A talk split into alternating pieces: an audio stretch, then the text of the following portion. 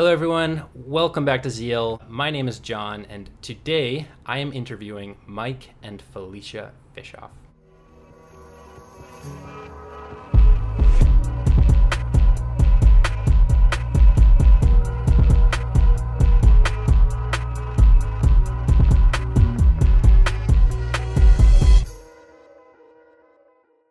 How are you guys doing today? Yeah. Really well, thank well, you. Thanks. Awesome. Mike and Felicia do a lot of really inspiring kingdom work around the Toronto area and around the world. So, Mike is part of uh, the leadership team for a network called Move In, which uh, calls regular Christians to move into unreached urban poor neighborhoods as teams. And then Mike and Felicia together a few years ago started an organization called Fight for Freedom to help uh, people leave the sex industry if they want to do so. So they're awesome. Real quick, how did Fight for Freedom start? And kind of what was the purpose behind it starting? So, yeah, in 2009, I began working with somebody who was sex trafficked. We came to know a girl from a low income community in Toronto who was sexually abused by someone in the school system, a student teacher, who effectively became her pimp, selling her to his friends while she was in middle school and making money off of her without her seeing any of the finance. It was completely through coercion, manipulation, and fear based control. And I had never heard about trafficking in Canada. I had seen, I'd done a few trips to the Philippines and India, and I'd seen some things there. But this is the first time that I realized it actually happens in our backyards as well. And so I just continued to meet with her. Over the course of a year and a half, she began to feel comfortable to share her story. I had no idea how to help her. I just knew that God loved her and that there was something better for her. And so I began researching and looking at things that were being done across Canada. Very little at that point. Lots being done though in America. Realized that partnerships is really key. And so we found um, the right people to work with to help this girl get into a safe house, get completely free of her situation. And at that point, different people from other low income communities said, Hey, I think I know someone who might be trafficked in my building, or I think there might be an apartment used as a brothel. I heard the story of you working with this girl. Can we talk together? Something needs to happen here. We need to talk about this. We need to address this. And for me, when they began saying that, I just knew that I had to be part of it. And so we sat at a table like this and just shared stories and shared resources and tried to help individual people. That table with people just started getting larger and larger each meeting, where new people were saying, Why are we just waiting to come across sex trafficked victims? Why aren't we going out and looking for them? So we started in 2010 as a ministry doing outreach into areas where sex workers were working. Places like the street, strip clubs, massage parlors, hotels and motels, as well as prisons. And our main goal is to love the women in the industry, give a resource for them to leave as they feel ready, or if we've come to find out more information about their life situation, to really kind of intervene and offer support and rehabilitation out. Over the last eight years, we've seen a lot of exciting things happen. We've seen 12 people come out of the industry to just recently over the past, you know, seven days or so. And uh, yeah, we have a staff team of 18 people where we just hired six in the last few weeks, and we're working together to fight trafficking in our nation. We also now have a branch in the Philippines. Also, we're always, always dreaming about where God will call us to go next. Got it. Felicia, what's it been like for you to be leading this with Mike? yeah, I, I think that it's a huge privilege to partner with God's heart in this way. Um, I remember uh, when we did our first uh, strip club outreach, and uh, you know, you're so nervous, you don't know what to expect. And you know, you, you walk in and you just realize that, you know, people are looking for, for love. Like, I, I recall handing out some gifts, and you know, one lady in particular, one young woman said, Wow, it's so nice to know that we're remembered. And others would be breaking down saying, Wow, like a gift for me for free. Like people were hungry for, for love. And I just realized that, you know, God's light does really shine in the darkest places. Yeah. So you guys are very much appreciated and loved across Toronto by myself and many others. So thanks for doing what you do. And uh, we're just here to talk a bit about what you do, but then also where you are coming from getting to where you are today. Both of you when we were talking earlier, said that not a lot has changed in your relationship with God, and that in a way, uh, the the walk with God that you started in your teens and twenties, that has kind of been the foundation for everything you're doing today. Mm, So, to do that, um, we're gonna have to go back a little while. Maybe back to Felicia when you were like in high school. Mhm. It sounded like uh, that's when you started to, you know, hear from God and see what He was doing in the world a little bit. Yeah, so I grew up in the church, and uh, it was really difficult for me as a kid because my parents got divorced at a young age, and uh, that was really hard for me to reconcile in my heart, being so young and seeing my parents um, separated. In high school, I just felt like God was calling me back to Himself. He talked to me right in my grade nine math class, and He was just, you know, uh, telling me that I really needed to return to Him.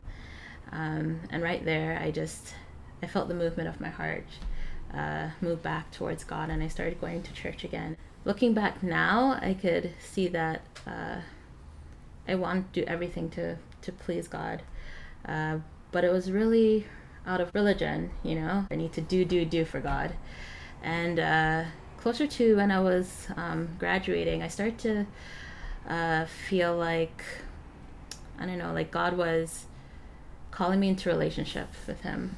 It was more than just acts and doing, but he wanted me to actually um, love him um, through the things that I was doing.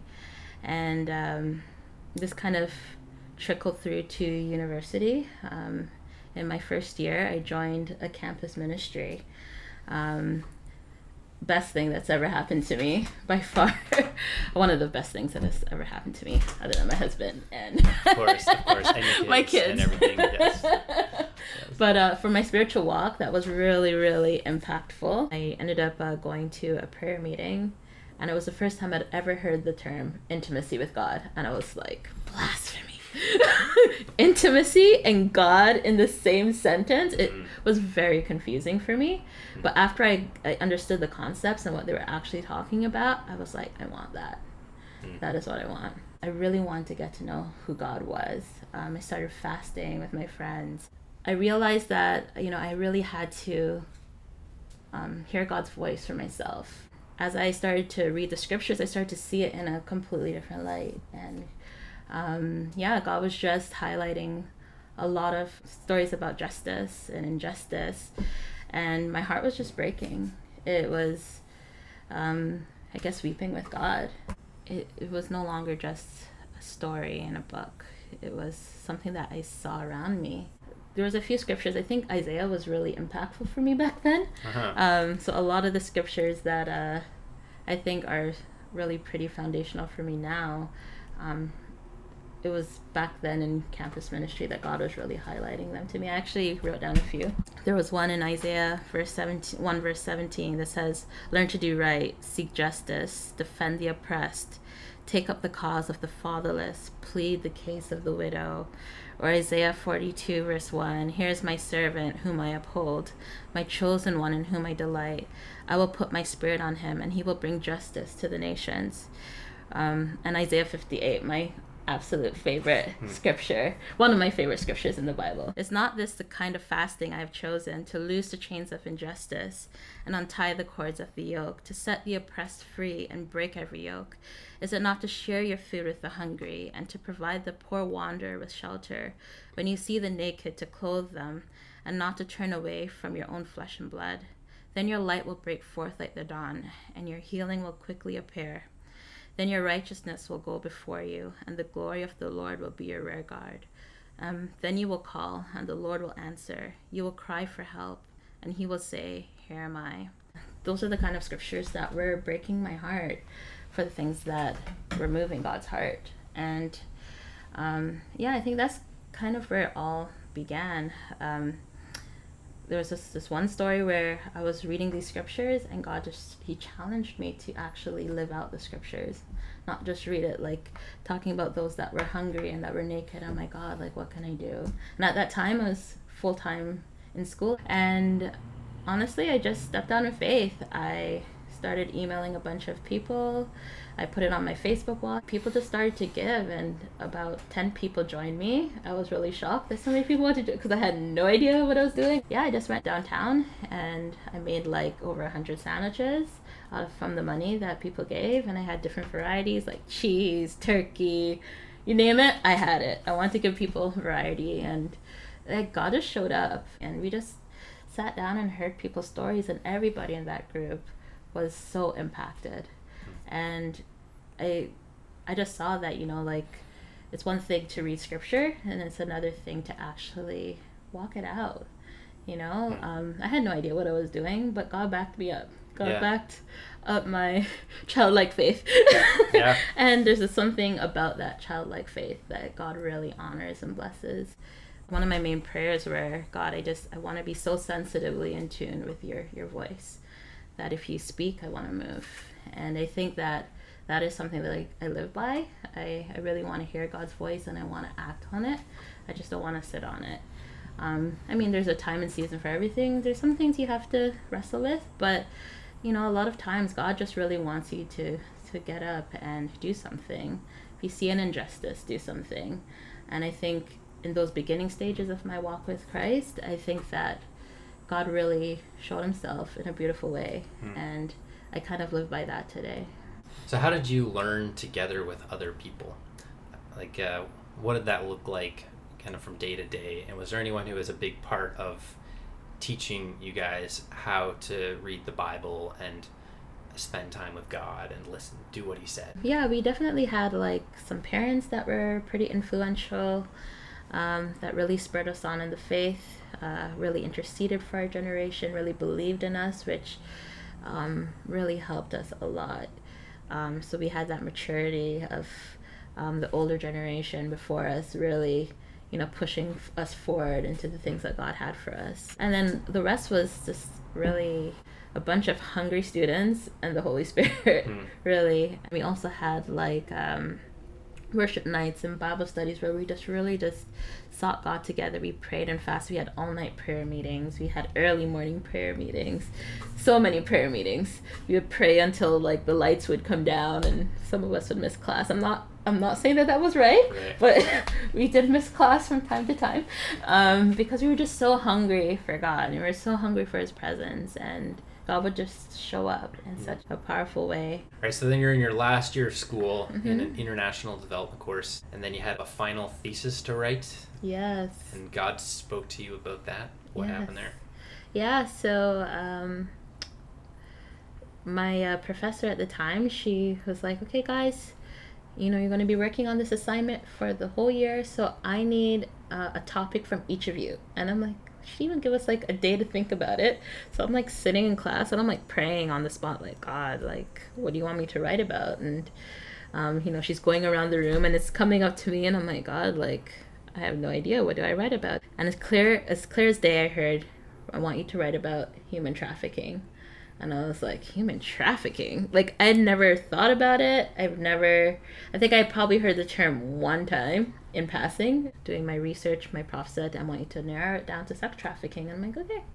And then somewhere was it at church? You and a friend were talking about this project. A friend named Mike. Was that? um, well, hmm. I ended up writing the paper and then I graduated. And uh, this guy at a new church I started attending, um, you know, he started asking me out for coffee really randomly. In passing, he's like, yeah, so, you know, like a group of us um, meet up, you know, and we actually do some anti sex trafficking work in the city. And I was like, oh, really? I just wrote my paper on that. Tell me more. And he's like, oh, yeah, I could tell you all about it. Mike, did you hear about this paper before you dropped that? No, definitely not. Crazy. Yeah. You just thought Felicia was awesome for many other reasons. I was waiting for the perfect, amazing wife, and she walked in the door. I said, "That's her." No way. Like the first time you saw her at that church. I was extremely intrigued and drawn to her. got talking, found this mutual interest in anti sex trafficking, and here we are today. Here we are today. So that's how Mike entered Felicia's story. Now let's just wind back a couple of years. You also met God, you know, during high school that that's when you first started to follow him seriously? Yeah, that's right. I grew up in a Christian home and uh, went to church every single week, but yet faith was so much something I did rather than something I owned and really believed myself. When I was 16 years old, I began to experience some panic attacks and also some um, health related issues. And I was beginning to remember of a time when I was younger and I was sexually abused as a kid. And I couldn't deal with those memories. And so it began to present with illness. And in that time of just questioning what all of this meant, I really came to the place of trying to figure out what was true. And so looking at scripture and reading it front to back, and for the first time, just different stories and passages popping out and actually meaning so much to me, where God was showing me my identity as his son, with him as the perfect father, where he was beginning to encourage me through areas of fear. And then I just kind of became quite um, zealous from that moment. I just decided I have got to live this faith for myself. I have got to follow Jesus. And so I started a Christian fellowship in my high school, kind of journeying with other people together. Also began working at a camp called the Faith Mission, where we worked with inner city youth and children from Hamilton as well as from Toronto, and really just fell in love with walking with young people in sometimes difficult situations of life.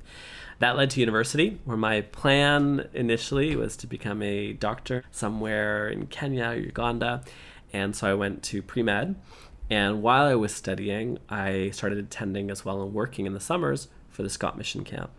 And there again, working with kids from low income backgrounds across the GTA, I fell so in love with ministry. I just loved interacting with those wonderful youth and children and really seeing a purpose there to raise up the next generation to take over leadership of the camp. And so when I finished my um, undergrad degree, I felt instead of pursuing medicine to work full time for the Scott Mission. So, uh, long story short, I worked at the Scott Mission camp for many, many years and was able to see that next generation raised up through a counselor and training program where they were able to take over the camp, which was just so exciting to see happen. And around that time, I really felt that God was calling me to not only work with the poor, but to live with them as well. And so I began seeking different people's wisdom about this about this decision that had to be made, and everyone said not to do it uh, for various reasons, because of the potential danger in the communities, because of um, the life health balance. Would I be able to rest? Would people be knocking on the door at all hours? And so people really discouraged me from it. So I kind of shelved it.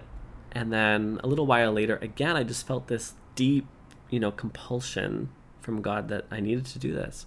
And so I asked a new group of advisors and counselors and people I respected and got the same answer. So again, I kind of said, okay, well, maybe I'm just not listening properly. And then we had the now founder of Move In come to the Scott Mission Camp and share his vision of what he wanted to see accomplished. Young and older Christians moving into areas of unreached poor individuals and really ministering from within and for me, it just struck home. God had already told me two or three times previously to do this. I'd kind of not done it because of what others were telling me. And I realized a key lesson there was well meaning people have great wisdom and we need to sit under that wisdom and but it doesn't mean that all those people are always right. And we need to kind of weigh that with what God might be saying to us. And that happened again where I sought a new group of advisors, and again they were saying the same thing. I said, okay, that's it. I just need to do this. So I moved in in 2008 to a low income community here in the city of Toronto and just loved being able to minister to the youth and the children that were there, as well as families, many people from various diverse backgrounds, and just loved them. I remember when I was um, just after I got baptized, kind of really reading scripture and there was a whole story about Moses, how he was, you know, doing his own thing, his his work and life, and then there was that pivotal moment where he encountered God at the burning bush, and God spoke very clearly to him through something that's very wild about what his destiny was, what he was meant to accomplish. And then also reading about Nehemiah, a man who saw an injustice in his land, and God did not speak to him profoundly. He said, there's an issue here that needs to be addressed. I'm going to fix it. And he just went and began talking to people and beginning a work and God blessed it. And so in reading the two different examples in scripture, I came to the place of, hey, there might be moments where God really speaks to me obviously, but there might also be moments where he doesn't, where he works within my own passions and my own interests. But regardless, I want to pursue him and ask him to bless the work that I'm doing. And so um, for me, starting Fight for Freedom was very much a Nehemiah. It was, I saw an issue, an injustice that was happening in our country where very little was being done to fight it back then. And so I just decided, hey, with this group of people, let's see where this goes. And I'm going to do it and ask God to bless it. Where there's other times where I felt more clearly that God was saying, this is what you need to do. Like being part of a low income community and living there. That was not something that I had a passion for. It was not something that was really on my radar. But I just felt so clearly, like he was saying, move into one of these locations. Mm-hmm. And in that, I had to move. I think about Jesus and the way that he walked, and he wasn't sitting in the synagogue all day. He was going into places of, of darkness, per se, and he was looking for his children and calling them home to themselves. So I think it's important to go wherever God wants us to go. And freedom for me is one of those avenues. So if people are, were interested in being part of Fight for Freedom, either supporting financially or being part of these outreaches to clubs and things like that, how could they do that? If you're interested in checking us out, knowing more about sex trafficking in our country or even our world, check us out at www.fightforfreedom.ca. You can also check our Instagram, our Facebook, and our Twitter and get more information. Cool thank you very much for sharing your story. This has been awesome. I don't know if I've ever heard how you guys ended up where you are right now. Oh, God led you and how you've been growing in Him. This has been really cool. If you guys would have any further questions for Mike and Felicia, you'd be welcome to send those in to ask at zealpodcast.org. And maybe we'll have a chance to talk to Mike and Felicia again or put you in touch somehow. You can follow this podcast on Instagram and Facebook at Zeal Podcast, on our YouTube channel, iTunes, and Google Play. So go ahead and follow us and subscribe for us there. And I'll, we'll see you for the next interview. Thank you guys again. Thank Thanks, you. John.